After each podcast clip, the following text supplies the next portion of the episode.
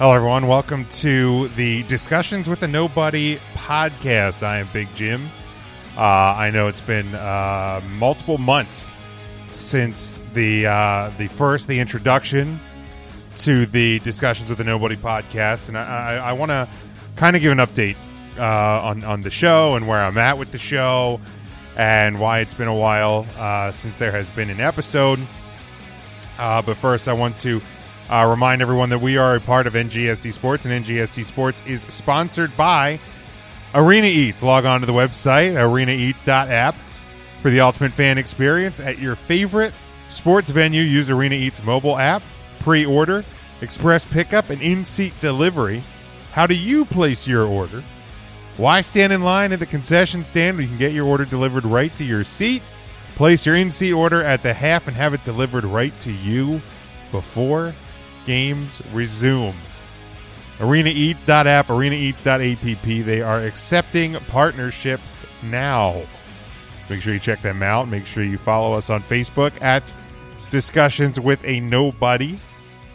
And you can uh, subscribe to the show on all podcast platforms. Rate and review us on iTunes. Uh, excuse me, Apple Podcast. Uh, if you are uh, following us on, on there, make sure you check out our home network, N G S C Sports, at Uh, N G S C sports dot com. So I, I launched the show uh, and did an introduction podcast back in uh, May. And it was at a time, obviously, yeah, everybody knows twenty twenty and, and COVID and quarantine and all of that. And I was at a point where I, I just had a lot of creative energy built up. Um, and and I, I, I do a sports podcast, the Huddle Up podcast on, on Tuesday nights. Um Three Count Thursday, pro wrestling podcast on, on of course, Thursday nights. But like I, I'm sitting here going, you know, there's other things I can talk about, be it politics, be it movies, be it T V shows, be it music, be it, I don't know, whatever. And and I'm just, I'm going over in my head, and I have a lot of time on my hands, and, and everybody's kind of at home right now. And so I had all this creative energy, and I just kind of, um, you know, decided I'm I'm going to do this. I'm going to do another uh, another podcast, a third podcast. Uh, I'm not going to do it live. Sometimes I might do it live. I might do it uh, just kind of whenever I, I feel led to. I figured maybe if I get an episode or two a month, uh, that'd be pretty good. But, uh, you know, I got to be honest. And and, and, and if, if there's something, if you follow me on social media, if you're friends with me, you know I'm an honest person. And I'm, and I'm not one to usually hold back um usually hold back where, where I'm at and, and, uh, things I'm feeling. And, and, and, um, you know, this year has absolutely sucked. Um, there's, there's no, there's no, uh, way around it. Um, and, and, and for me, uh, it started, um, even before, um, the pandemic back in January. And I, I remember the date. Um, it was the day Kobe Bryant died. Uh, it was the date of the W W E's Royal Rumble pay-per-view. Uh, me and the Three Count Thursday guys were doing a special um, preview show for the Royal Rumble pay-per-view that night. We do, while we're on the air, we find out Kobe Kobe Bryant passed away. Then I get off the, the air, and I found out my grandma had fallen. My mom's mom, she had fallen. Uh, she was out to lunch, and um, she was heading to the hospital. She had uh, broken her, her femur. And from that point on, uh, she was in the hospital. She was in a rehab facility. She got moved to a nursing home. Obviously, when, when the pandemic hit and you couldn't go visit at nursing homes and things like that anymore, um, we could only communicate on the phone. Um, she was uh, uh, diagnosed with a, a form of dementia. And uh, we lost her in August. Uh, but between when I launched the show in May and August, between the pandemic and uh, not seeing family and friends and life being disrupted, I'm a person who um, I, I've struggled with anxiety and depression for years, and I've always I've always liked to have a schedule. I like to know when things start. I like to know when things end. I like to know.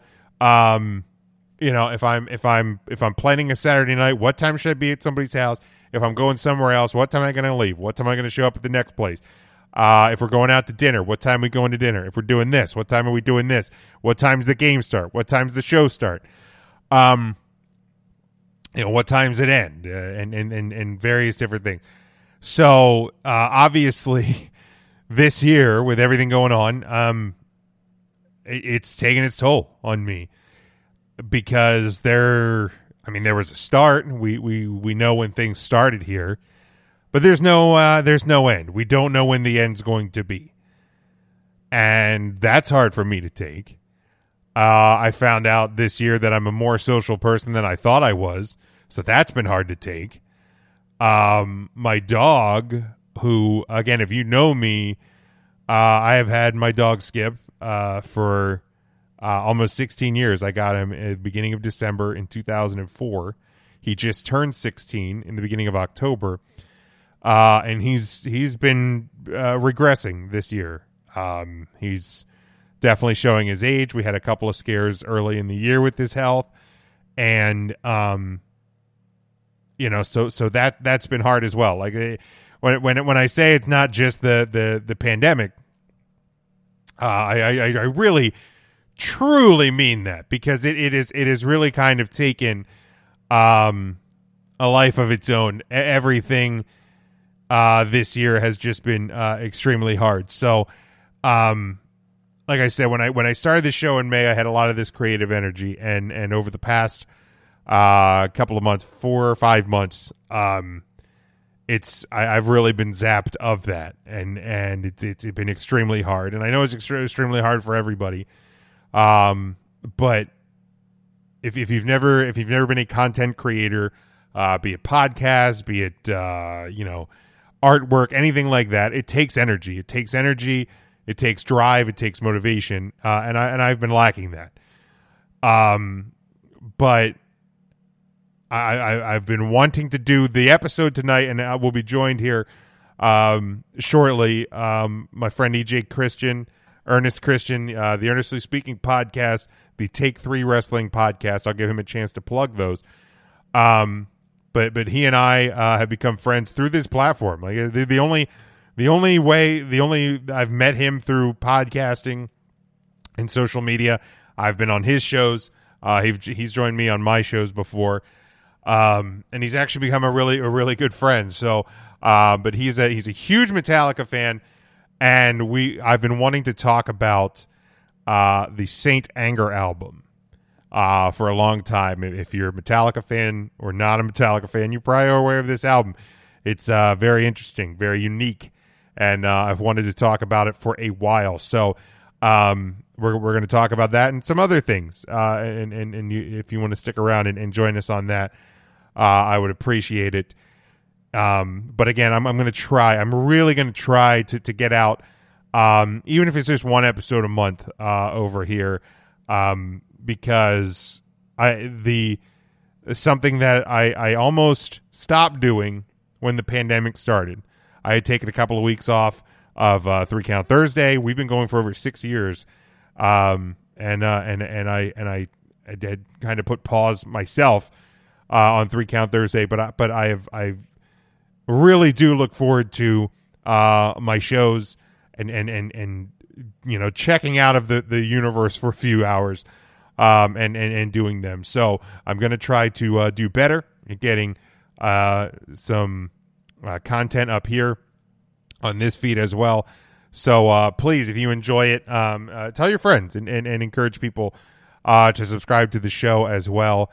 So uh, stick stick with us here. Uh, coming up next is uh, is my discussion uh, with Ernest Christian of the Earnestly Speaking podcast and Take Three Wrestling podcast. All right, this is uh, this is the moment we have been waiting for, and and I've I've talked about it on social media, and we are uh, we are finally here at the moment. Let me bring in uh, our ge- guest for discussion number one. And I think that's how I'm going to do the uh, the episodes on this one. Is discussion number one. Uh, this is Ernest Christian. He is uh, from the Earnestly Speaking podcast as well as the Take Three Wrestling podcast. Ernest, welcome in, bud. Big Jim, what's up? The golden voice. Yeah, man. It's uh it is good to finally, like, we've been talking about this and, and specifically the, the Metallica uh topic, the, the Saint Anger album. Yes. We've been talking yeah. about this for, for um, literally almost half a year now. Uh, so I'm I'm really excited to finally uh, sit down and and and talk about track by track uh, this album, because you know it's it's you know you're a big Metallica guy. You're definitely a bigger Metallica fan than me, although I'm a huge Metallica fan. But like, this is one that, before we go into the each individual tracks, like I feel like this is an album that um, sometimes gets unfairly criticized. Like I, I mean, there are things about it that I will fairly criticize. But the, the album itself, I, I don't think is as bad as, as history kind of remembers it. Is that is that maybe your take a little bit on it? Well, a lot of it, too, is situational and circumstantial. You can remember, remember where the band was at that point. Remember, they almost broke up two years before the album right. came out. Jason, my one of my musical idols, Jason Newsted, leaves the band in January two thousand one. James goes into rehab. They start working work, start working on the album, actually, like a month after that. You know, in at the Presidio uh, studios, so they got some like bunker somewhere off, like off the grid, and just trying to take care of the album. And James, meanwhile, is having issues. He goes to rehab, and he's gone for pretty much eight months away from the band. He doesn't even contact the band for eight months at all. They, not even to say hi, just to be mm. away because of, because of his issues. And then you have that, and plus this, you know, obviously, I'm sure people who, who listen to this podcast and are familiar with the Metallica story, they've probably seen Some Kind of Monster, obviously, so they, they're sure. probably familiar with the uh, with the ins and outs of that era. But that that was that was a touch and go. The fact we even got an album, you know, was actually, you know, pretty impressive. Now, obviously, creatively speaking, we can. I mean, we're going to do that now. Obviously, you know. Give our thoughts on each track and the direction of the album and all that. So, but yeah, that the the the, the entire era really made up what that album really was. It yeah. was chaotic, sure, and the album really was chaotic in sound as well too. Yeah, it was. Uh, it was released June fifth, two thousand and three, and and sitting here seventeen years later, I mean, to see where yeah. the band's at now versus where they were then is is, is pretty uh pretty remarkable. Um, yeah. Eleven tracks.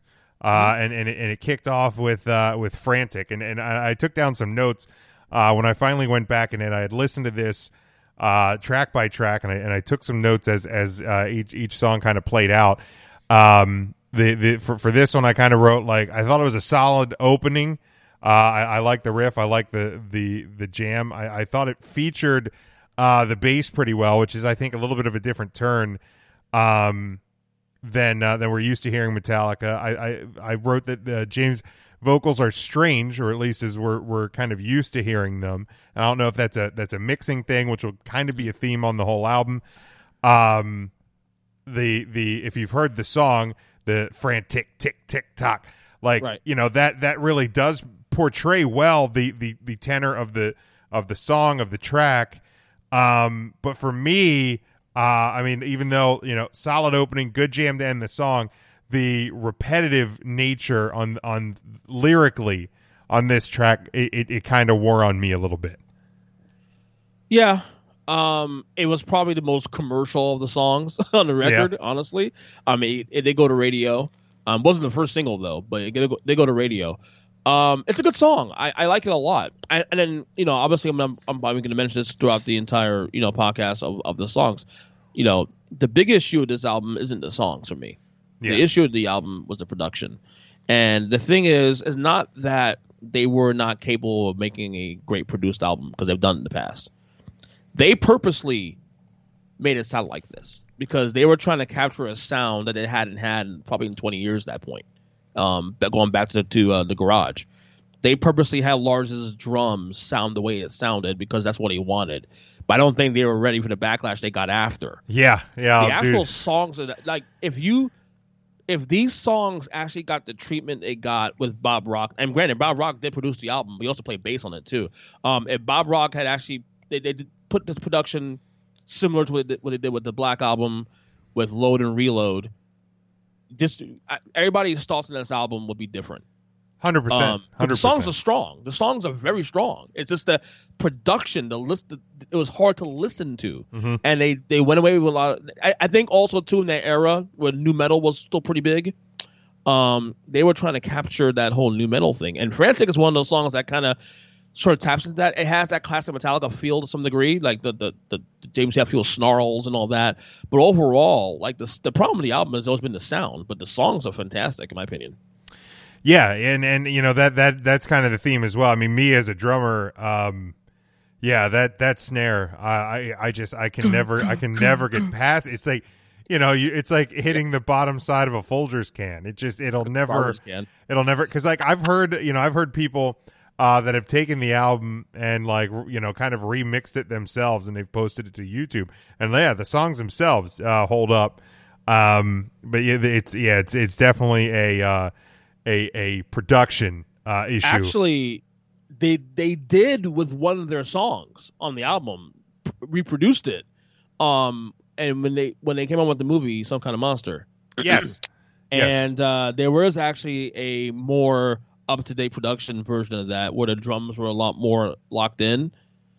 Um. And it sounded much better. It sounded, yeah, it which sounded is, it's funny because after we go through each track, uh, I'm going to have us, uh, you know, list them in, in order, uh, favorite to least favorite. And, and oh. as the album's presented, so I kind of let you start thinking about that now. Okay. Um, Some Kind of Monster, as it's presented to us on this, on the, the, the studio album, is actually my least favorite track on the album.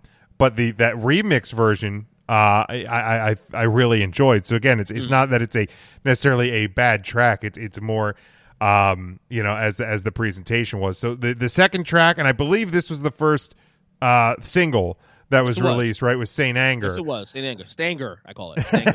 Stanger. Um, but uh, dude, like this song, and and and for me, um, you know, it, it I I still love it. Uh, I I thought mm-hmm. I I loved the riff to open it. Uh, it felt very thrashy to me. Um, you know, the, it had a great change in tempo from chorus to verse. Uh, it, it, it, I wrote here, it feels like a Metallica song. Yeah. Um, even, even as this album is presented to us, it feels like a Metallica song.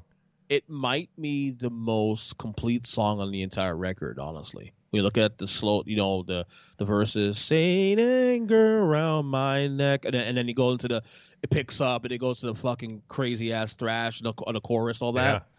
Yeah. Um, and it was right to be the first single. I mean, the video's incredible. It, it was done in Saint Quentin and, and whatnot, the prison oh, in California. That's right. Um, But yeah, like this is the, the, if any of the songs on this record that sound like a Metallica song, I mean, Frantic may be one of those songs too, but this one more than anything else um, was definitely um, close to Metallica. Now, here's what's strange about something with this song, real quick, a lot of, lot of topics, sure. some degree.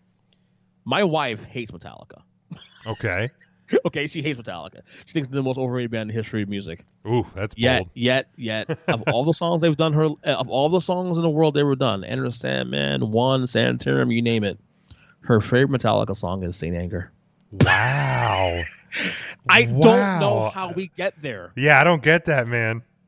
Of all the Metallica songs in the world to choose from as your favorite, as someone who doesn't even like Metallica, okay, Nothing Else Matters? No. Sad But True? No. Saint Anger. Hey, you would th- you would think you would think maybe like Unforgiven, you know, a little yes! a little slower, you know, like yeah. uh, yeah, Nothing Else Matters, Unforgiven two, or even some, yeah. you know, like Fuel or, or Memory Remains or something like mm-hmm. that. It's a little more, uh, a little man. Wow, Saint Anger. That's um, that's a choice.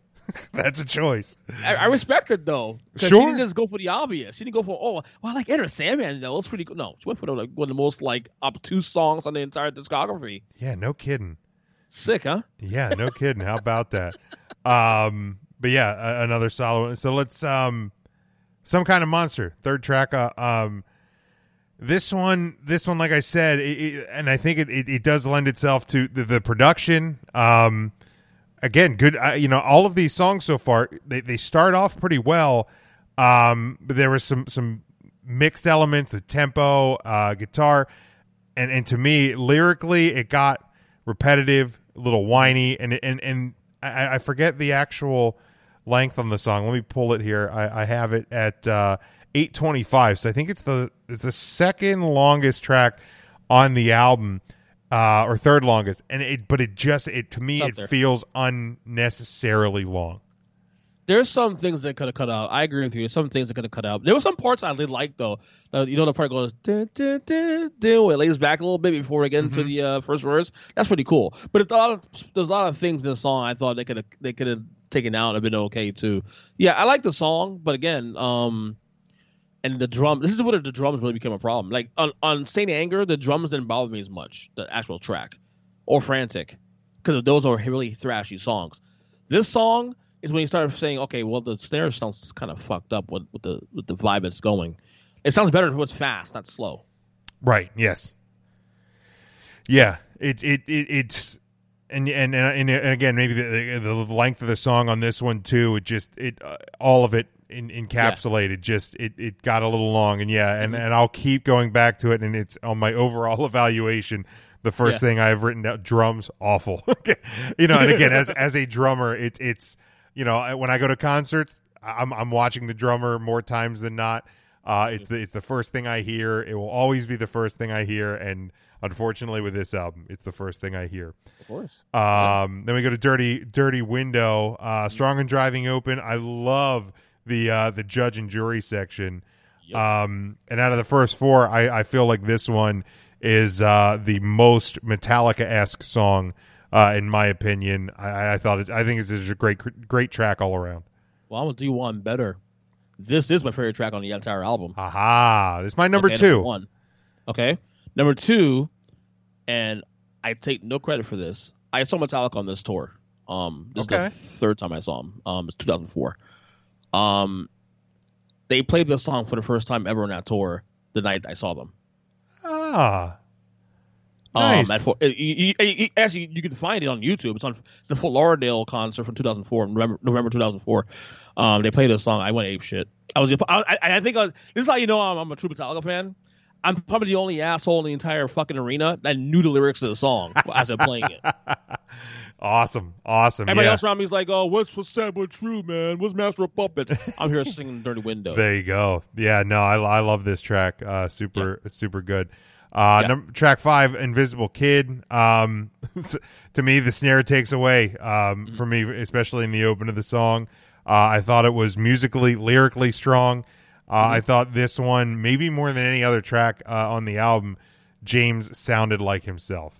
Yes, Invisible Kid. Yep. Mm-hmm. Um, it, it, it's the first really different song they've had on the record as you go through it. Um, mm-hmm. I like the vibe of the song. Like, I love the speed and all that.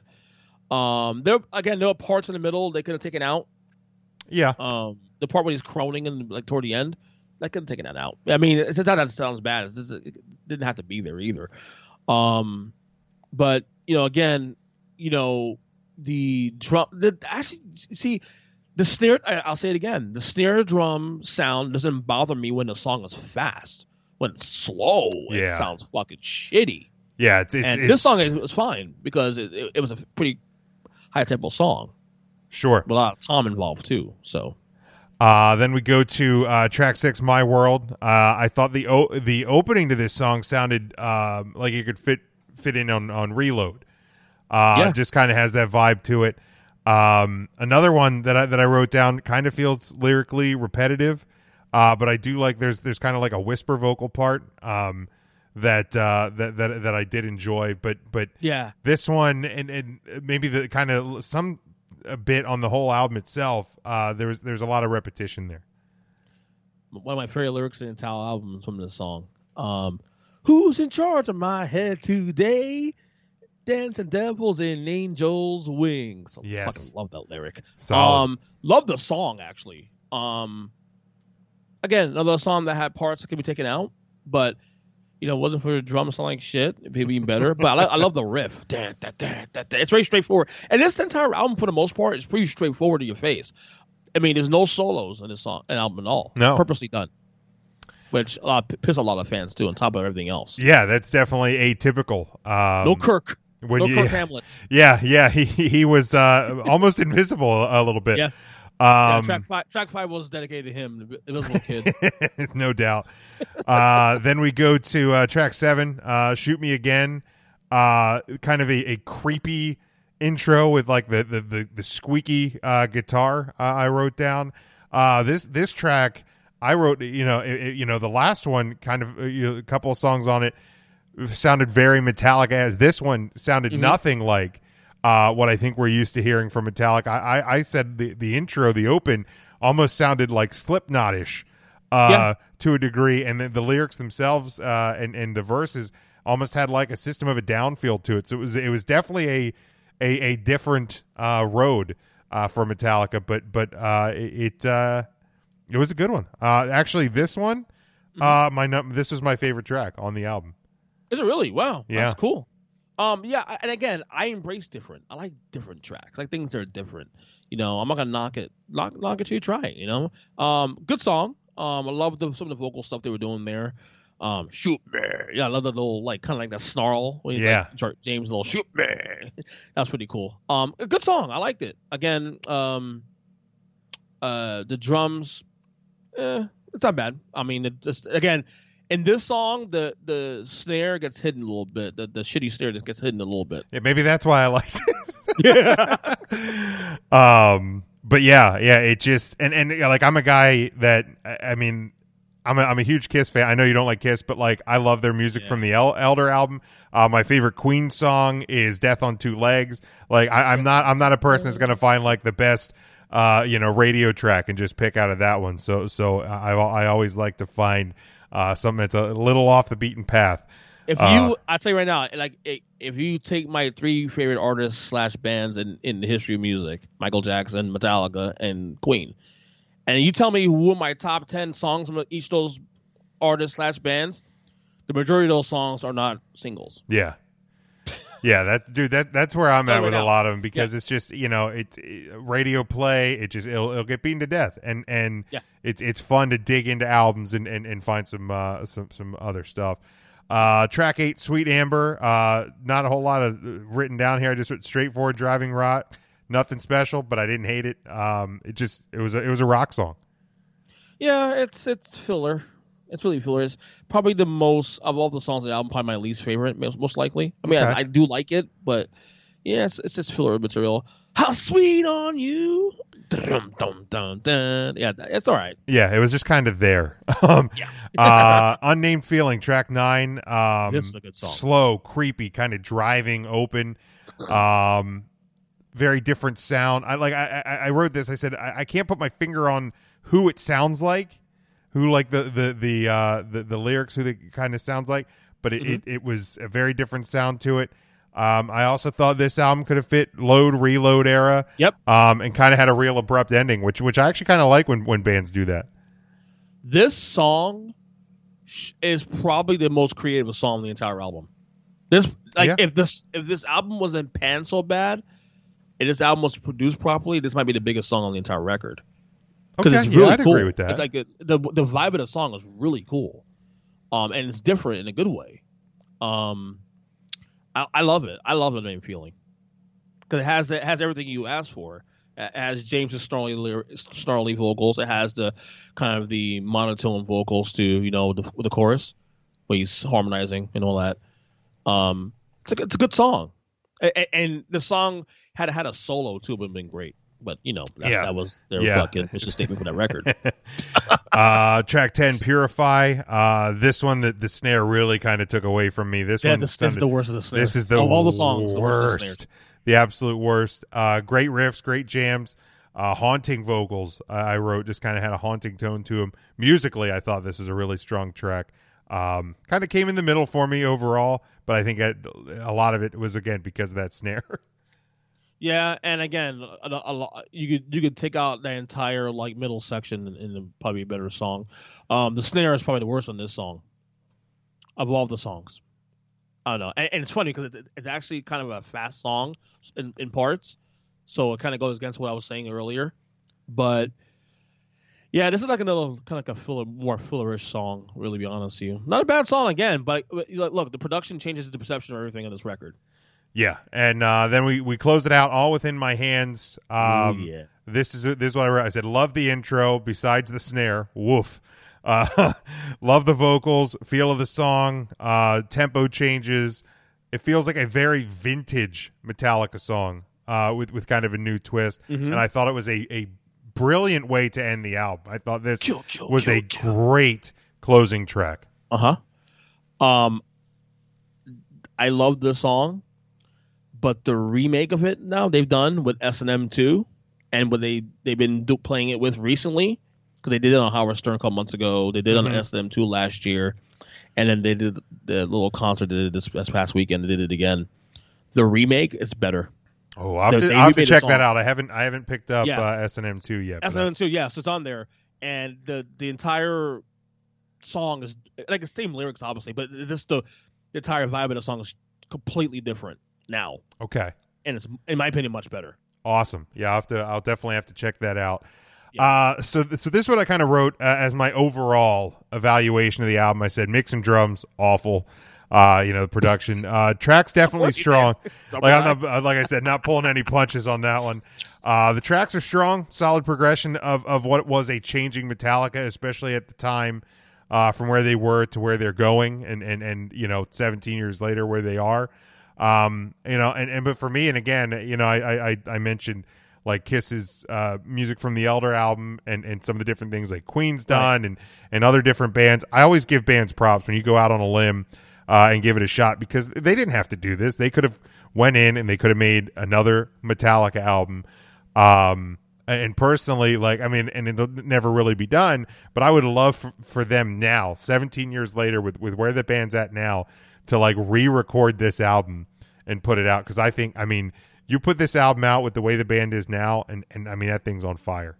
So I have two opinions on that, to be honest with you. Like, I used to have that opinion, like, you know, I re-recorded again and do something better. But you know what? Honestly, as I've gotten older and away from that time and seeing what they went through and what they've become since and what they are now forty years later, um, it, it, it's, it should stay as is, because it's really a story of a oh, it's fair. really part a chapter of a big story. You know, it represents what that what that band was in two thousand three, or was before that two thousand three, should I say, that era, um, because it was chaotic. So the album reflected to what who, reflected who what who they were at that time, and you know, yeah, we can sit here and say we recorded it, but honestly, we we have so much Metallica material now where they overproduce stuff, like Black Album's over like production like to a T, Road and Reload, and Reload, same thing. That sometimes it's not that bad to have a stripped down record down to the fucking, you know, bare bones. Saint Anger is a bare bones record. Yeah, like, yeah, that's bare true. bones, like no solos, like there's no, there's really just, you know, it, there's really not much mastering to it. It's really just simply everything stripped down. And while people may not like the record, I think I've learned to appreciate it as I got older. So initially, when I when the album came out in in t- two thousand three. I was excited and loved it because, oh, new, new Metallica record, first new album sure, in six sure. years. And then I was like, you know what? Eh, whatever. That doesn't much next like next ten years and listen to it. And then I, in recent years, I, I started playing it a little more. I'm like, I can really appreciate this record now because of the totality of the band, what it represented. Metallica's been around forty years now. Next year will be forty years. That's crazy. It's a chapter of who they were at that time. So it's part of the story, and I wouldn't want to change that, because it, it, it this this well, this album, I really believe it, if it wasn't for this album, we wouldn't have gotten the, the last uh, two after that, you know, Death Magnetic and then Hardwire, because holy shit, they got heavier after that. They got even heavier sure after Saint Anger. Yeah, yeah, they absolutely in did. In the fucking fifties. Yeah, it's it's awesome. Like I, you know, I, I love the last two albums. Like you know, there's oh, people. God, yeah. People rip them, but it, it's like, you know what? Those are Metallica albums, man. And and if you listen to that.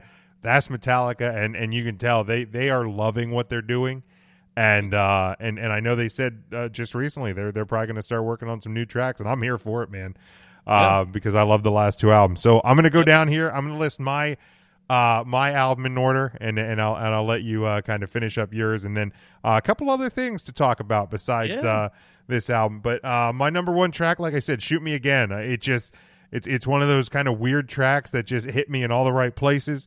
Uh, Dirty Window, my second favorite. All Within My Hands, three. Unnamed Feeling, four. Invisible Kid, five. Saint Anger, six. Uh, Purify, seven. Uh, My World, eight. Frantic, nine. Sweet Amber, ten.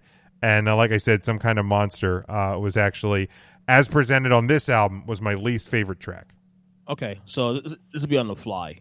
Um But it's a good idea where I'm at with this album. So number one, I, as I said, "Dirty Windows," my favorite song on the record. Mm-hmm. Uh, number two, um, I'll probably go "Frantic." Okay. Three, "Unnamed Feeling." Four, "Saint Anger." Five, My World. Uh, six, Invisible Kid. Mm-hmm. Seven, uh, Shoot Me Again. Well, actually, no, seven, All Within My Hands. Eight, Shoot Me Again. Nine, uh, Purify.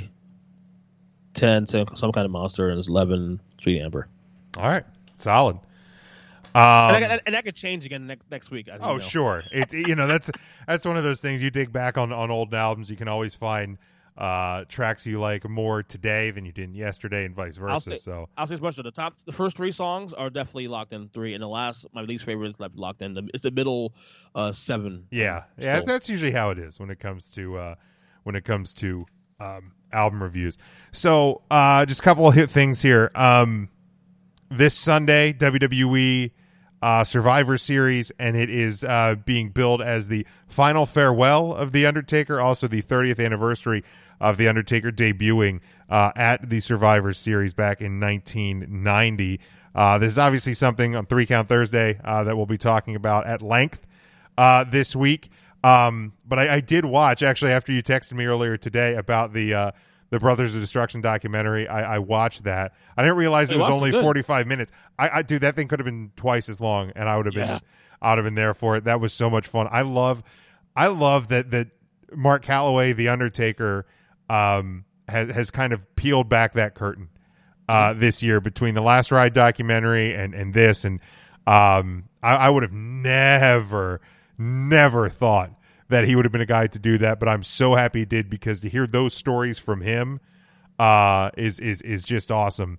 Um, so your thoughts, uh, looking at thirty years of The Undertaker, his his what they're billing as the final farewell. I know some of the guys on Three Count um, uh, question whether it will actually be a final farewell, um, you know, because pro wrestling. But uh, your I thoughts on, on The Undertaker uh, coming at the end here? Okay, so real quick, so like. That documentary real quick we watched you watched they also Brother Destruction. So you, you know, I always tell you that my, my favorite storylines of all time, probably Mega Powers, mm-hmm. Austin McMahon, Brett and Shawn, a couple other ones here and there.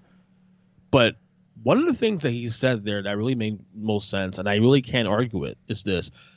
Find me a better storyline than Kane and Undertaker that lasted as long as it did. Yeah, I don't think, think about you it. Can. twenty pl- t- p- pretty much over twenty years. Yeah.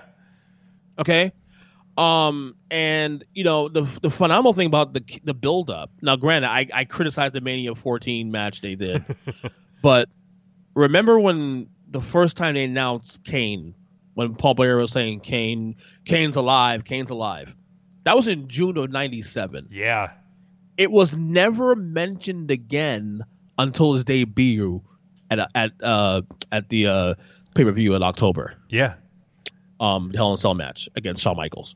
Okay, that's great storytelling. Where like it's said, but it's not pressed on, and it gave it some room to breathe. So you kind of did forget about it. Meanwhile, Undertaker is trying to get revenge on Michaels because of losing his title at SummerSlam two months before, and oh shit, oh that's Kane. Holy crap! Right, because like that- you know now that happens now. You you know they're they're coming back and showing that clip uh, mm-hmm. on replay after every commercial break.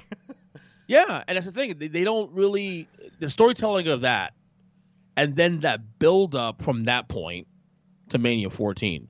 Like there was a point, too, also where Kane and Undertaker were – you thought, oh, maybe maybe going to mend fences. And then the Royal Rumble thing happens. Yeah. you know, with the, the cask on fire and all that. And then – and because remember, Kane – Undertaker refused to hit – refused to attack Kane. Yeah. My brother. And then after the, the, the – basically Kane trying to murder him. It's like, oh, okay, now, now we're going to fight. Um. So yeah, find me, find me a better storyline that lasts that long than those two. I I I, I really can't find one. Mm-hmm. Um, as far as Taker, so I've been very you know not critical, but I've always said that I'm not the biggest Undertaker fan on the planet. Like I love his first couple runs, first ten years in the in W W E, like, especially the first run as the you know the the pale face, you know with the hat, right. Paul Bearer and all that. Love that version number one, and then of course the second version where you know. Into Attitude-ish era when we went on title again, fucking Sid. Yes, but you know, I, I did go through a little phase where like I was like, okay, I'm I'm, I'm kind of over it now. But I, I saw his debut in real time. Um, I was ten years old. Mm-hmm. um, That motherfucker gave me nightmares. It's funny because, James, you would think of all the Undertaker, uh, the versions of Undertaker that would scare you, probably the satanic one. No, it was the it was the original one. Well, no, yeah, I, I, right. Dude. Because I mean, at, at five years old, I mean that's scary. Because like for me, my you know I was I was you know I was five at that point, so you were ten.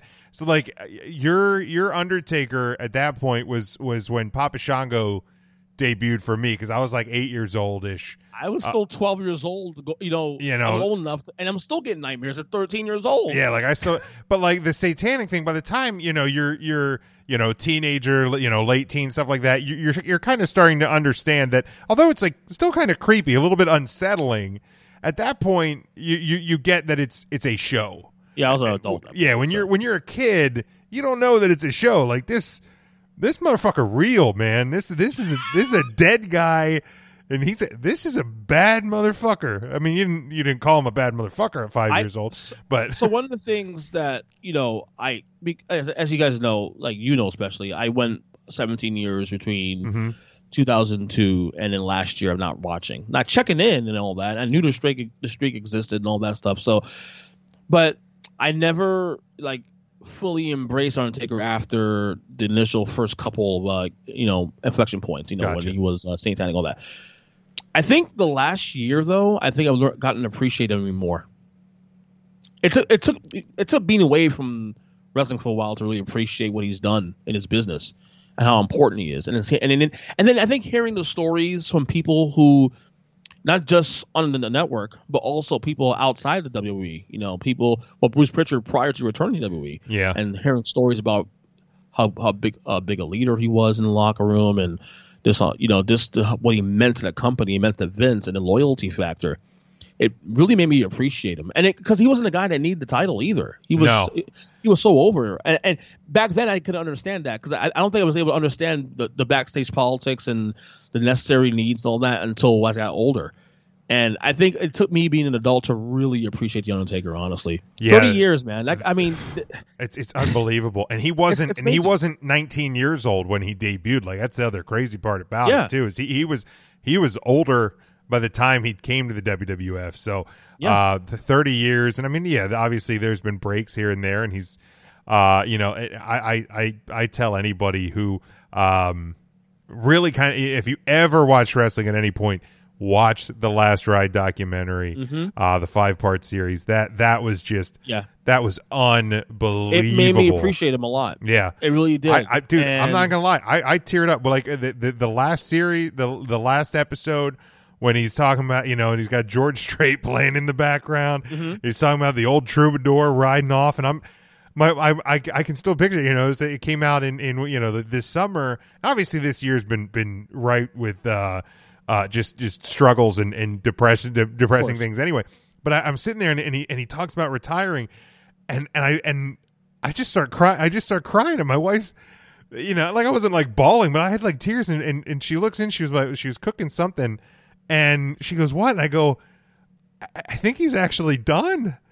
She goes, "What are you talking about?" I go, "The Undertaker. I think he's I, like that's like the last piece of my childhood, man. Like it, it, and it's over.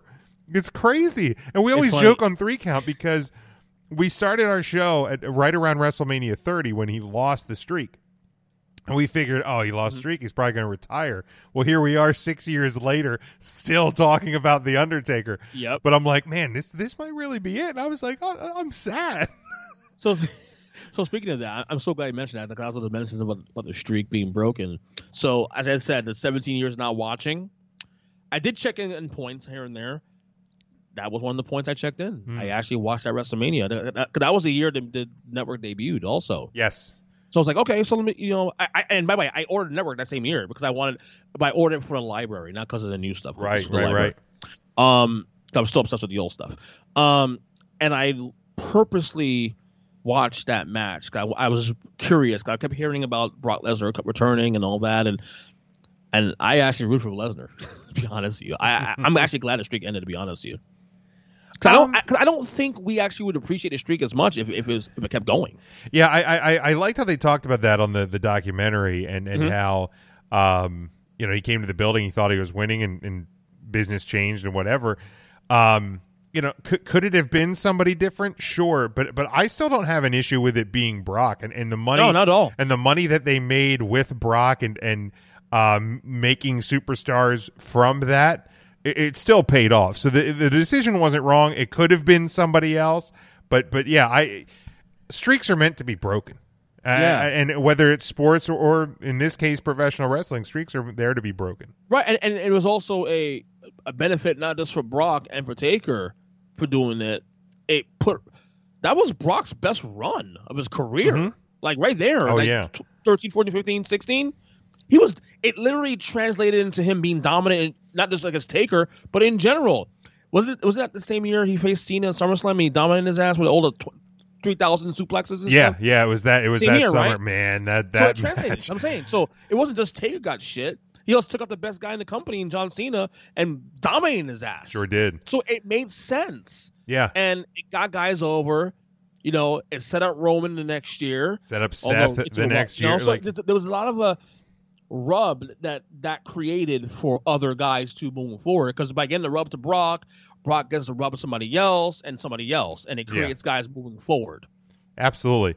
Uh, so last thought here on The Undertaker is that, do you think this is really the end? Or yeah. I, I think oh, the, yeah. way, the yeah. way I posed it is, is do we, and I, I asked the three count guys the other week, I said, um, does, does this Sunday, is it actually a farewell, or is it a um, farewell but one more match?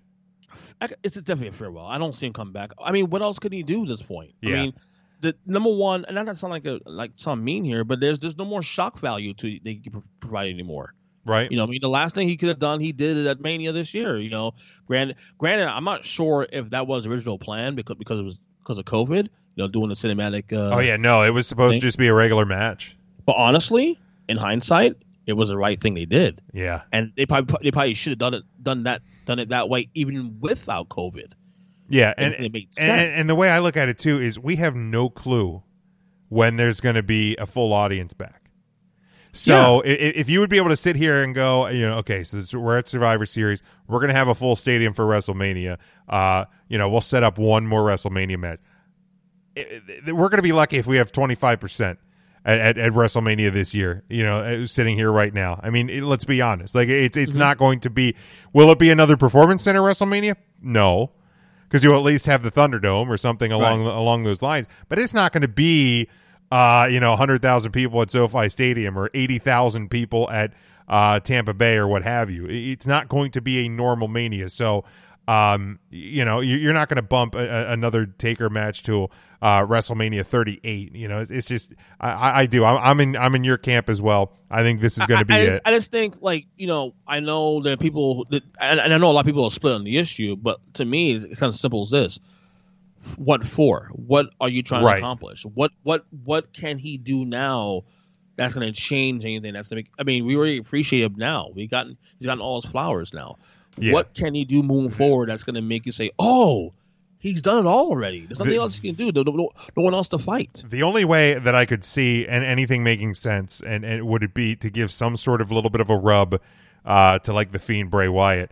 But you can you can do something with him that like this Sunday that doesn't even set up a match. That that kind of passes the torch or something like that if they wanted to get really creative with it. But yeah, it's it's you just don't need it.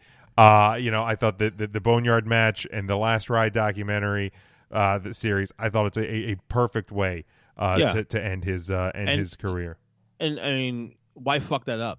At yeah, this point? Right. You you you know you, for all the shit that twenty twenty has given us, you, you were able to end that career uh, mm-hmm. really on, on a surprising high note. Discussions with the Nobody was brought to you by Arena Eats via N G S C Sports. Go to the website arena eats dot app. That is Arena Eats. .app for the ultimate fan experience. At your favorite sports venue, use Arena Eats mobile app, pre-order, express pickup, and in-seat delivery. How do you place your order? Why stand in line at the concession stand when you can get your order delivered right to your seat? Place your in-seat order now at the half and have it delivered right to you. arena eats dot app. They are accepting partnerships now.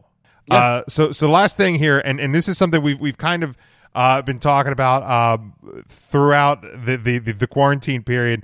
Um, you know, I, I, I've been home. My wife's been working from home. We eat lunch together. Uh, and, and we've been watching. We went back and we watched the full series of Step by Step. Um, we've actually been starting to watch through Family Matters. And um, and I know you and I, I think we had we had didn't realize we were both Saved by the Bell fans. I didn't uh, know you were one. Yeah, I'm a huge Saved I, by the I'm Bell a, fan. I'm a diehard, dude. Absolutely love that show. Um, I have a D V D still. Yeah, I think I, I know I have at least one of one or two of the seasons. I may have the full series. I can't remember at this point. Mm-hmm. Um, but we're, we're just about. I think it's this week, next week, something like that. The reboot, I think, it's next week launches on uh, on Peacock. Peacock. So mm-hmm. um, I assume you've seen the trailer at this point. Uh, did I see the trailer? Yeah, I, th- I thought I did see it already. Um, yeah, so, I did see it. Yeah. so so you you know I I I actually really enjoyed the trailer. I was a little nervous when I heard that they were. Uh, rebooting this, but it, it feels like a a newer Saved by the Bell, and it, what I mean by that is it doesn't feel like Saved by the Bell, the new class, uh, because yeah, in this God. case we have uh, we have Zach Morris, we have A C Slater, we have Jesse Spano, um, but it, it, you know we still and have Lisa the Max. Too. She signed on finally. Uh, yeah, yeah. So um, you know I, I, I'm I'm excited uh, for for the new uh, Saved by the Bell reboot. No, I am too. I mean, I'm I'm gonna be a little skeptical, of course. Sure, obviously. He, he, You try to cre- recreate something like that. Like we had Fuller House recently, which I, by the way, I think they did a great job of Full House. Fuller I enjoyed House, it. Uh, I, I did too. It, it it it captured the Full House spirit. It's the greatest uh, T V house in history of uh, television. To uh-huh. record. I, I I would if God said you you could buy one house and live in the rest of your life, that'd be the house I'd buy. Um, anyway, but um, but yeah, um. I'm pretty excited about it. Um, I'm I'm ob- obviously cautious, optimistic because uh, you know, we a lot we don't want our nostalgia to overtake the mm-hmm. overall product. Will it be as good as what it was? I mean, the thing is, will this show be the same slapstick type of show it was when Peter Engel was producing it, or is it be something brand new out of the gate, like something brand new and right. a little more serious? That's that's the thing I'm looking forward to seeing. Whether or not isn't it ma- maintain the same slapstick comedy it had before. Because, I mean, Saved by the Bell back in the day was pretty unrealistic, let's be real about that. Oh, yeah. Very and, unrealistic. And that's an understatement. Um, you know? But, yeah, it, it, it, it, it looks like it kind of has, um, you know, re- like a somewhat realistic premise. Um, you know, I think, you know, kind of the the the, the idea behind it is uh, there's, there's like, funding cuts, so so there's uh, kind of a meshing of of – uh lower income schools and, and and higher income schools, so you kind of have that push and pull with some of the students. So I mean, it is a somewhat realistic premise. Um what I, Zach is the governor of California. Um figures uh like AC, Gavin Newsom. A C Slater is uh I think the gym teacher. Mm-hmm. uh I think Jesse, one of her kids goes to the school. Uh, obviously, Zach married Kelly. I mean, we, we knew that from the, the wedding in Vegas. So, um, you know, it's it, it, so it it has some of those familiar elements. The Max is still there. Um, it, so so it, it it it definitely intrigues me. We'll have to revisit it once the once the season uh, launches and we have a chance to watch it. We'll we'll be able to come I'm trying back. To find the uh, the date it starts. I'm trying to. I know it's this month. I'm trying to find the actual date. But but I but I also wanted to talk about too, because like I said, you know, I, I've I've gone back and I've watched some uh, older episodes of Saved by the Bell, because I, I don't know if you were aware of the uh, of the podcast that Mark Paul Gosselaar's been doing. Uh, let me find the name of it here. It's um, Zach to the Future. So yeah. and and and so so I've I've listened to, to every episode. And I, I've gone back and watched most of them, but I, but I mean, this is a show that I used to watch every day before school. I would watch whenever, you know, kind of whenever it was on, sort of a thing.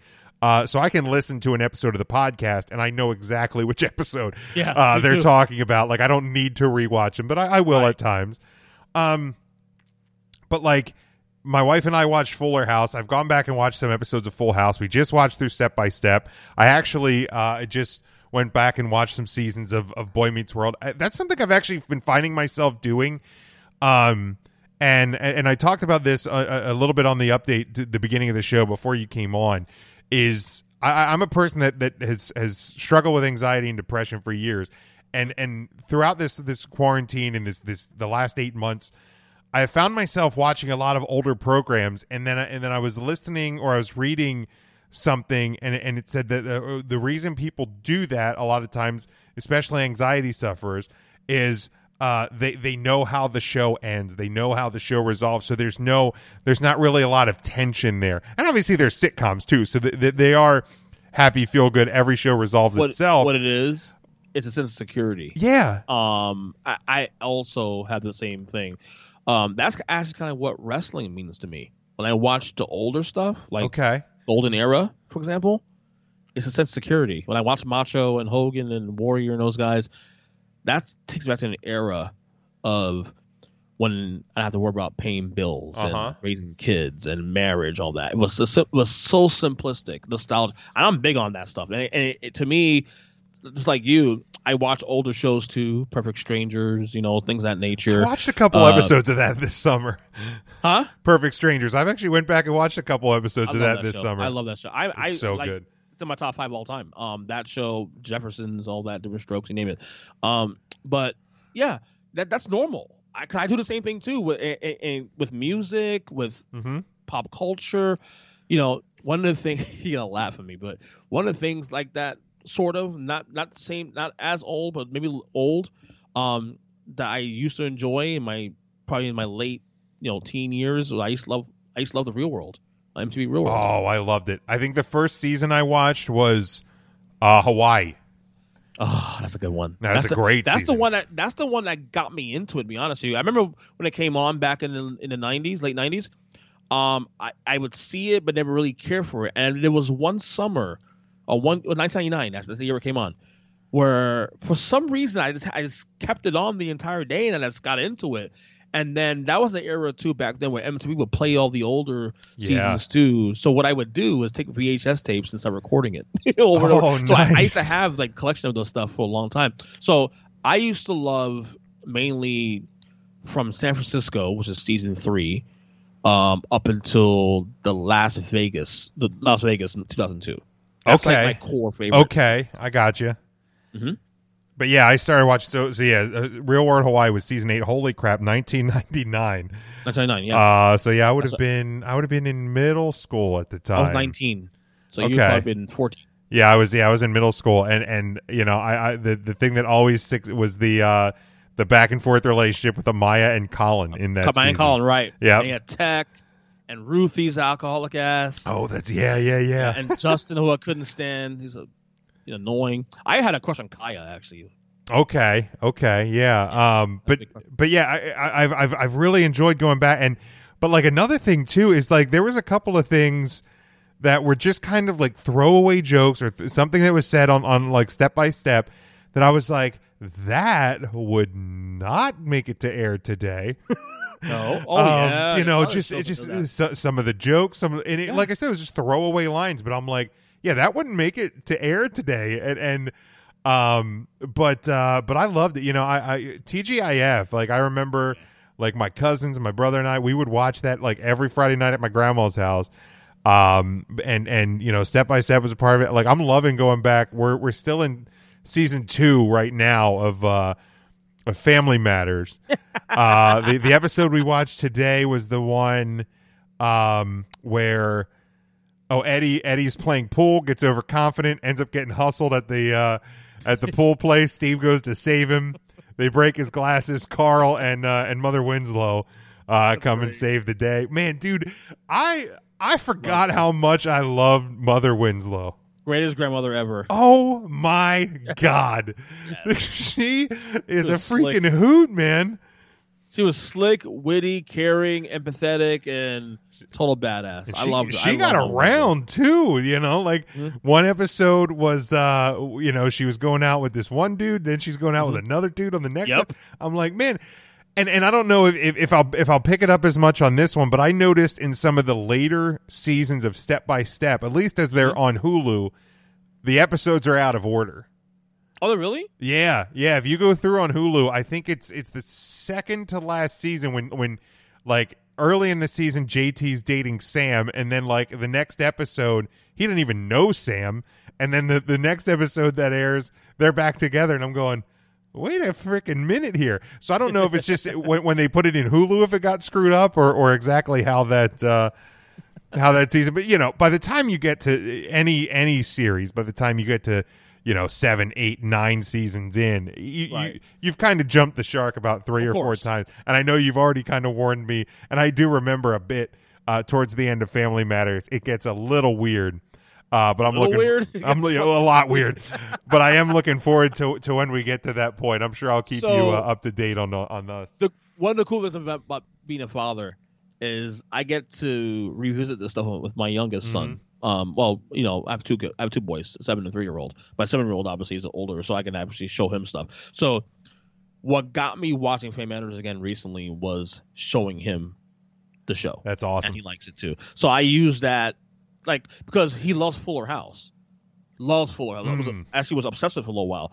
So my wife and I, we would sh- we started showing him Full House and trying to t- show him, okay, well, this was Stephanie when she was younger. Oh, cool. She was younger. And he's starting to understand it now. Like, oh. And I was like, this show came out thirty-something years ago, and then they did they did the newer version as them as adults. So that's kind of cool to show him that. And the same thing with Family Matters. I just show, I show him Family Matters, and he thinks Urkel's hysterical and all that.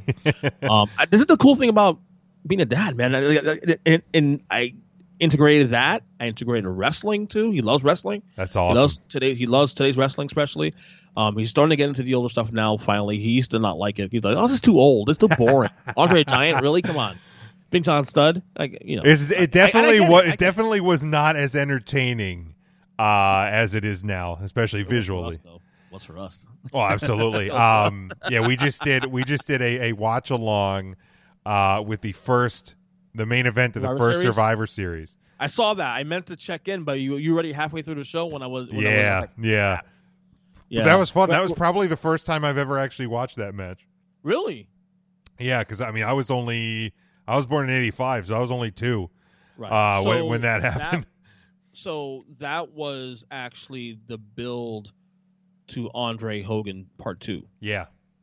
Um, because when Hogan lost, beat Andre in Mania three, like that, they Andre went away for a couple months.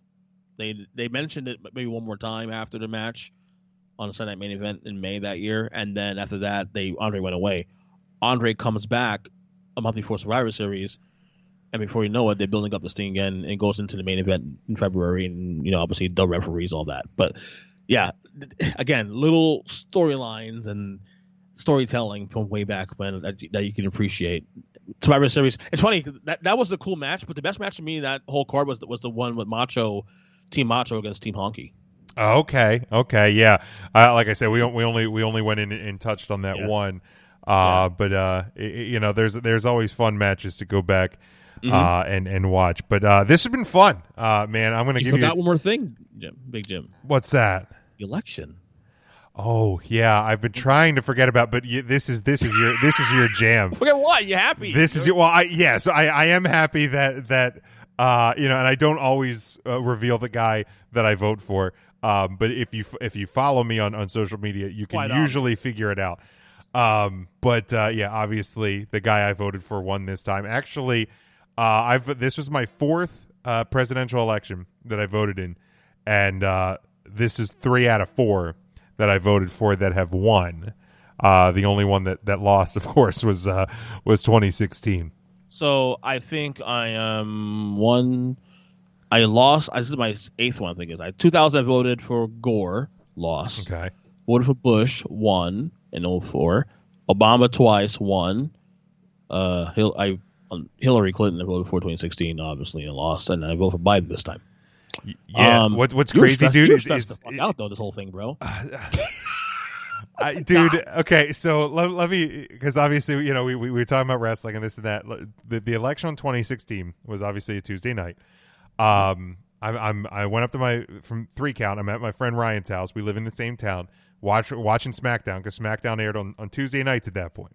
That's right. So as so, as as, life, yeah. as SmackDown comes on at eight o'clock, first returns are starting to fall in. Um. Trump's getting a lead, and I'm going, uh, okay. So I have a, a great friend of mine who um, is is so tied into political stuff. So mm-hmm. I start texting him at like, you know, nine o'clock. I'm like, are we in trouble here? And he goes, uh, I think we're still okay. Okay. Um, so, you know, second hour of SmackDown plays out. It gets to like ten o'clock. I was and, and friends of mine were already at the bar, wanted to watch the returns come in. Uh, and I was heading there after SmackDown. So I'm like, I texted him right before I left. I'm like, dude, are we, are we in trouble here? And he goes, um, I feel less confident than I did. I said, okay. So like I get in the bar, I, I get my car. It's like a five minute drive to the bar. I, and, and the bar is like right down the street from where I lived at the time. So like I parked in my house. I walked up because I'm like, I'm either going to be celebrating and get drunk or I'm going to be depressed and get drunk.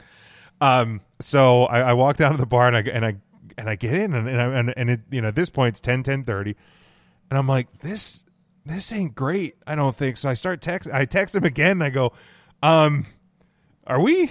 And he goes, this ain't good. And I'm like, oh shit. I'll take a double, please. I knew once Trump won Ohio. Yeah. Um, in twenty sixteen, I knew that, that uh, Hillary was in trouble.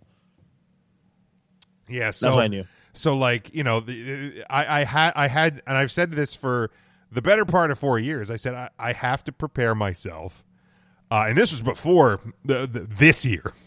I was like, right. I have to prepare myself that that he's going to get reelected, because if I if I get blindsided again, like I did in, in twenty sixteen, um, you know, it, it's it's it took me a, a couple of weeks to kind of recover from that, because I'm like, I didn't think this was actually going to happen, and that's back when when the idea of a of, of a Trump presidency was an idea. Now mm-hmm. we've seen it for four years, so. Um, You know, so I, I'm like, I have to prepare myself that, that it's going to happen, especially given the events of, of this year and, and all the, the hardships that have come with it. Um, so yeah, I, I, I mean, I've, I've uh, until the moment that uh, you know, he was uh, Biden was finally declared and it went over to the two seventy that he needed. Um, and and like, I'm not even going to lie, dude. There's still part of me that's like, and and this is this is like the the the, the pessimist in me right now that I'm just like. This shit's still going to change, isn't it? Like until uh, what is it, uh, middle of December, when the Electoral College actually goes in and, and does their thing, uh, and it becomes official, official. Uh, there's still part of me that's like, this thing's gonna, to, this thing's gonna fucking twenty twenty me. I swear to God. I don't blame you. Um, twenty sixteen story for me is it's you know, you know my wife, like she's somewhat political now. She wasn't so much as much, you know, in the past. Um, she she checked in, of course, but she was never like she's not like me. I'm all over this shit all the time, even even when it's not election year. Um, but she cried when when Hillary lost. She cried. She was pissed yeah. and scared because of all the undertones too that came with it.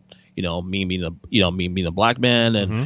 you know what what could this mean for you know? And I and I calm her down. Like, it's like nah, don't don't don't don't stress about that kind of stuff. To be honest with you, but I I get why she was she was worried and scared. Sure.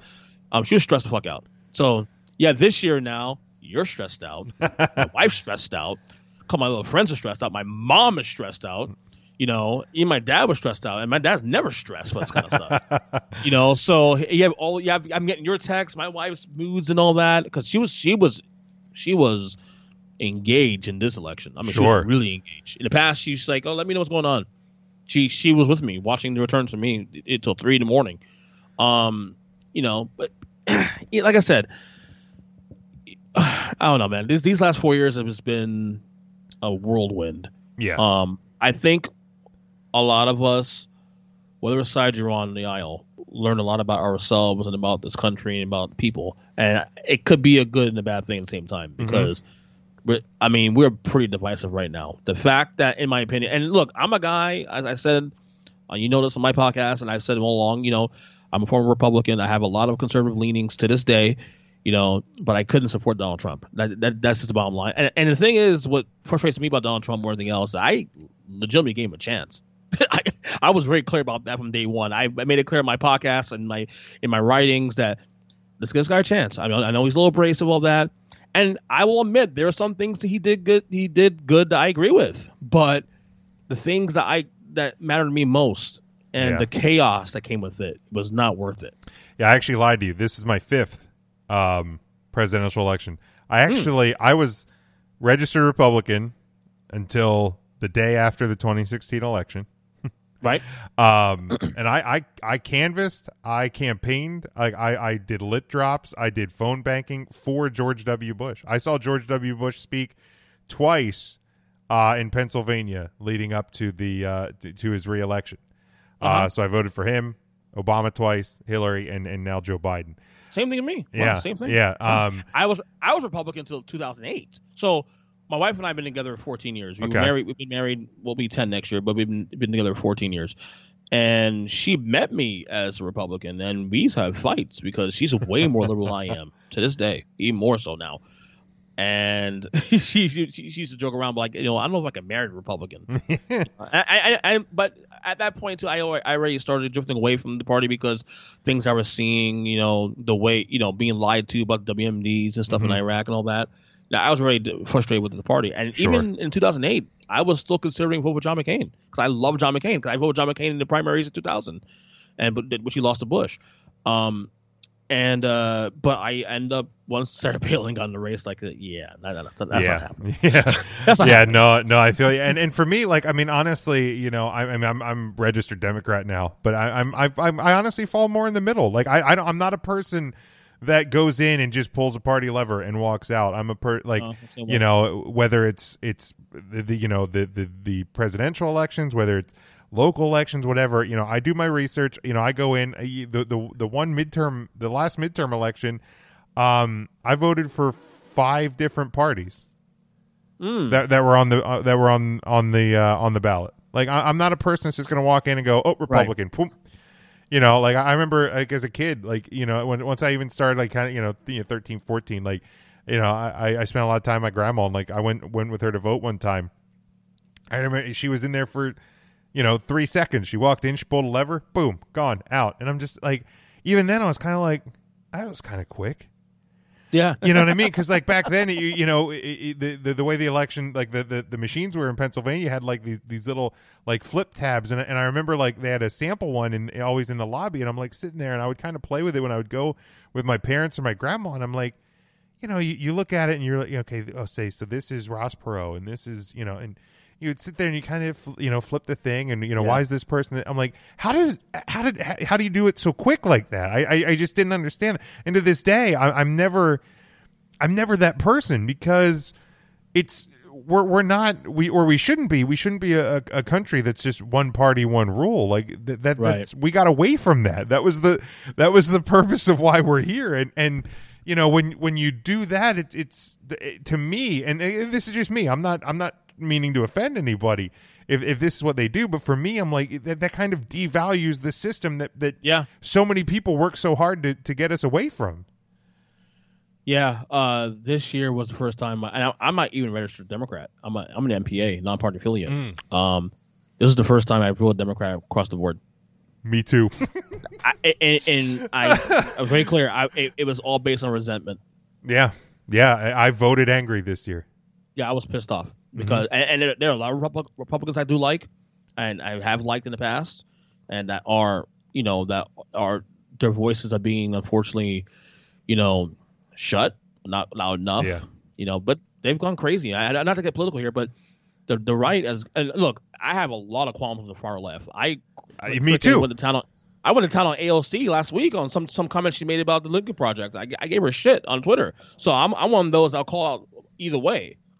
So, the, but the far right's gone nuts. This QAnon bullshit mm. and the you know, uh, you know all that. This, they, they need to get away from that. Extremism, extremism is is Can't stand it. Both sides. Is bad. Yeah, it, it right. doesn't matter if it's far right or far left. Extremism is bad. There has to be a a middle ground. And and and um, the only reason, honestly, the only reason I'm, I'm registered Democrat is because I love I like the primaries.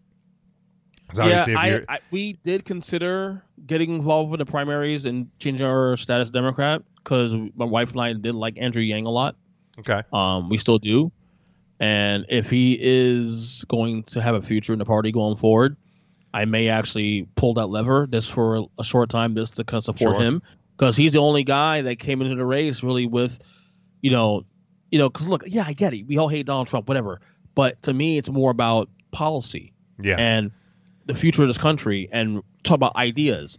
I mean, winning an election just just because he hates Donald Trump is not enough for me. No, you know, Andrew Yang came in, with, you know, brought his campaign in as as a guy that wanted to, you know, talk about U B I and the, you know, the fact that we need to look at the, the future of this country twenty years from now because you know A I is taking all our jobs and all that.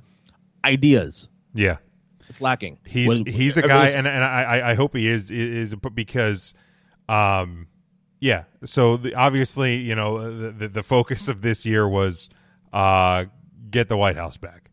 But, you know, if yeah. we're being totally honest, the, the, the Democratic Party and, and, and the perception of the Democratic Party uh, is not good. No, so so if, if, if, you know, if two years from now, if you want to have, uh, you know, any any sort of uh, like real change in, in terms of the, the House and the Senate, the, the Democratic Party has to take a real hard and real fast look at themselves uh, or else, you know, two weeks ago it is not going to mean a whole lot. Well, to be fair, though, to the Democratic Party, of the two parties, I would say in terms of policy ideas, they are the most broad. Yes, I will. So I, absolutely. Naturally, they'll have more friction because you do have the fraud. This is what I can't stand about the politics today. And I wish people use their brains when they discuss these things. People, especially on the people on the right, always accuse, okay, so if you're a liberal, you're a leftist. You subscribe to all the stuff. So basically, because you go on that side, basically everything that comes with that is yours to own. And that is not true. So by nature, I can say that you on the right side can say, oh, you're Republican, so you're probably a racist, right? It's not fair, but hey, it's the same thing right. we're doing on the other right. side. So the, the issue with the Democratic Party I have right now is messaging. Um, they have ideas. Some I do like, some kind of eh. But the problem is the messaging is way off. So like defunding the police, for example. Defunding the police is not actually sound. It's not actually a bad thing in theory when you know what it means. Right. It has nothing to do with shutting down the police. In fact, I would argue we need more policemen as a result of what's going on. Mm-hmm. But defunding the police does not mean defunding the police. It means literally allocating the right sources to the right to the right money to the right people, not cutting off money. But the problem is the actual message of defunding the police, just that that word in general, defund. You know, right? People on the side look at look at it as oh, what the fuck? You know, you know? it's it's it's kind of the, the thing the thing that I've said for years is is the as much as I love social media and I yep. love smartphones and I love technology being uh, at the ready one hundred ten percent of the time is uh, and and it's kind of a quote um, from a Boy Meets World episode with the um, uh, like the quiz show episode when Feeney scolds. Uh, Corey and Sean and Topanga because, you know, people way back in the day thrived for a new book every, you know, every six months. We get a new website every, you know, six seconds. And and you have the ability to be so well-researched and, and have all this information at your fingertips. But the problem is people don't put that energy to work. Exactly. They don't and look it, into things. Thing so, is, yeah, they hear defund the police. And I, I look at Bernie, and, and here's the thing. I'm not a huge Bernie Sanders guy, but, like, the minute I knew he was sunk four years ago when he used the word democratic socialist, mm-hmm. boom, dead in the water.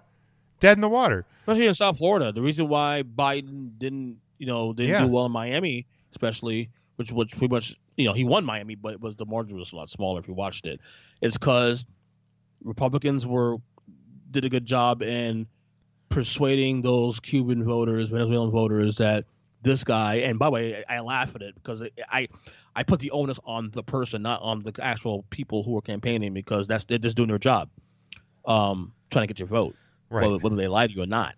To me, I'm big on personal accountability. If you can't read through the weeds, that's that's that's that's a you problem. Yeah, the, the idea that somebody would actually think that Joe Biden, of all people, is a socialist, right? It's fucking laughable, it, it, dude. It's it's crazy. It's cra- and that's what it's become. Like if you're, and you, I think you hit the nail on the head. If you're, if you're, you know, a, a conservative or a Republican, or you're on the right, right you're, uh, you know, a Bible thumping racist. If you're a, exactly. if you're a leftist, quote unquote, you know, you're an America hating socialist. While meanwhile. The the majority of everybody is in the middle just going, can we just make this fucking work? Like, you exactly. know, stop listening to the, the far right and the far left and actually take into account the fact that there's the majority of the people in this country, they, they go to work and they – because here's the thing, man. Like in, in, in my town, my, my, my county's red. My town's red. It is what it is. Um, I saw a lot of Biden signs this year. But what I but actually what I what I what I saw was there was uh, there was pockets where like neighborhoods people what I, I almost consider them getting into like sign fights. So like a Trump sign would go up and then like couple of days later, a Biden sign went up, and then somebody else had to put up a Trump sign. And you get these little pockets of like three, four, five, six houses that had dueling signs. And then throughout the rest of the town, you know, you'd have an occasional sign, occasional flag, whatever. But for the most part, I didn't see a whole lot. And and the street that I live on, nobody had any political signs. And to, I mean, to be quite honest, the, the people that live right around me, I'm pretty sure I know how they vote. But you know what? That doesn't matter to me, because, you know, if I see them, if if I see them outside the house, we talk and we're friendly with each other. I don't care if you voted for Trump. I don't care if you voted for Biden. You know, if if you are, as long as you're not that far right or that far left, you you probably at least have a, a similar ideal to the fact that, you know, we want this to work. We want this country to work. We are better when it works. Let's just figure out a way to make that happen, right? We're a country of ideas, man. Bottom yeah. line. Guess who's awake? Oh, little dude's awake. Told you. Yeah, you said we we were we were trying to get it in, um, but you know, obviously the, the the political stuff it's it's it is it is never it's never going to go away. Uh, the next couple months are going to be a lot of fun. So this is something that, that you and I, and, and we talk all the time when we're not on a show together. Uh, this is something we can come back and revisit. But I just want to give you uh, a real quick chance, if, if you can, uh, to let people know where they can follow you on social media, where they can subscribe to your shows, and uh, and then we'll get out of here. All right. So if you can let me say this while he's crying, um, Earnest Speaking Podcast. Take Three Wrestling Podcast on all podcast catchers. I'm um, on Twitter at E G Christian seven. Logan, want to say hi? Okay, never mind. um, E G Christian seven on Twitter. Um, and my Substack, also newsletter, earnest speaking dot substack dot com. Big Jim, it was fun, man. All right, man. Well, you uh, you definitely have your hands full, but we will do this again at some point. Uh, Ernest Christian, take care, my friend. My brother, take care, man. All right, so thank you again, Ernest Christian. Thank you uh, for those that subscribe to the show. Uh, if you enjoyed the show, please uh, share it with uh, with with anybody, uh, and uh, we'll get these subscribers up. Like I said, I, I don't know how frequently we're going to do them. I'll try and get at least once out, one uh, out a month. But uh, rate, review, give give me feedback. You can email me, big jim sports at gmail dot com. Uh, you can find me on Twitter at big jim sports and uh, interact with me there. Uh, until next time, guys, stay safe. Uh, the, the world's crazy right now. COVID's still going crazy, but please be smart. Please be safe, uh, and uh, have a good holiday season.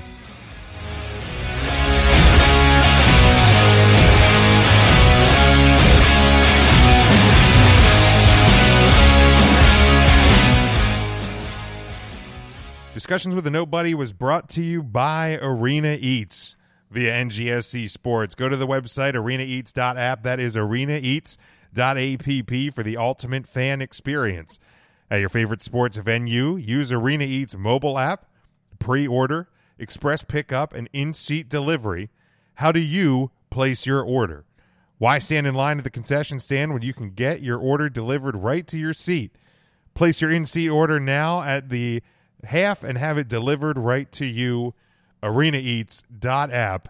They are accepting partnerships now.